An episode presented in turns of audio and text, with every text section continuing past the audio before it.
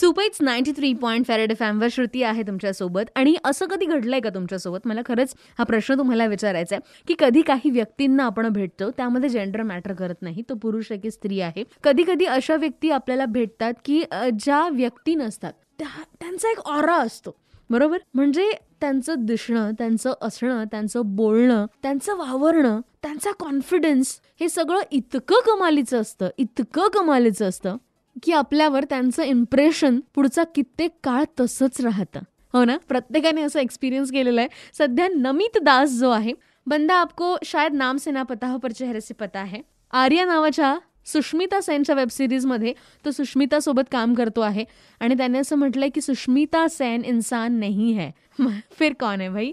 त्याचं म्हणणं आहे Sushmita Sen is an aura म्हणजे ती एखाद्या रूममध्ये किंवा स्टेजवर आली ती आपल्याजवळ नाही बसली तरी सुद्धा असं जाणवतं की ती आपल्या जवळ आहे. तिचा ऑरा इतका जबरदस्त आहे. दिस इज ट्रू यार. आय डोंट वाय ॲक्ट्रेस म्हणून ती खूप लोकांना का नाही आवडली किंवा फेमस का नाही झाली but uh acting is oh my god आणि स्पेशली आर्यामध्ये फिमेल गँगस्टर काइंड्स आह एकच number. The confidence she carries oh my god मी खूप कौतुक करू शकते Sushmita सेनचं she is one of my favourite actress human being so must watch आहे आर्या. नक्की बघाल. आणि सध्या सुपर ट्रेंडिंग गाणं ऐकाल श्रुतीकडून.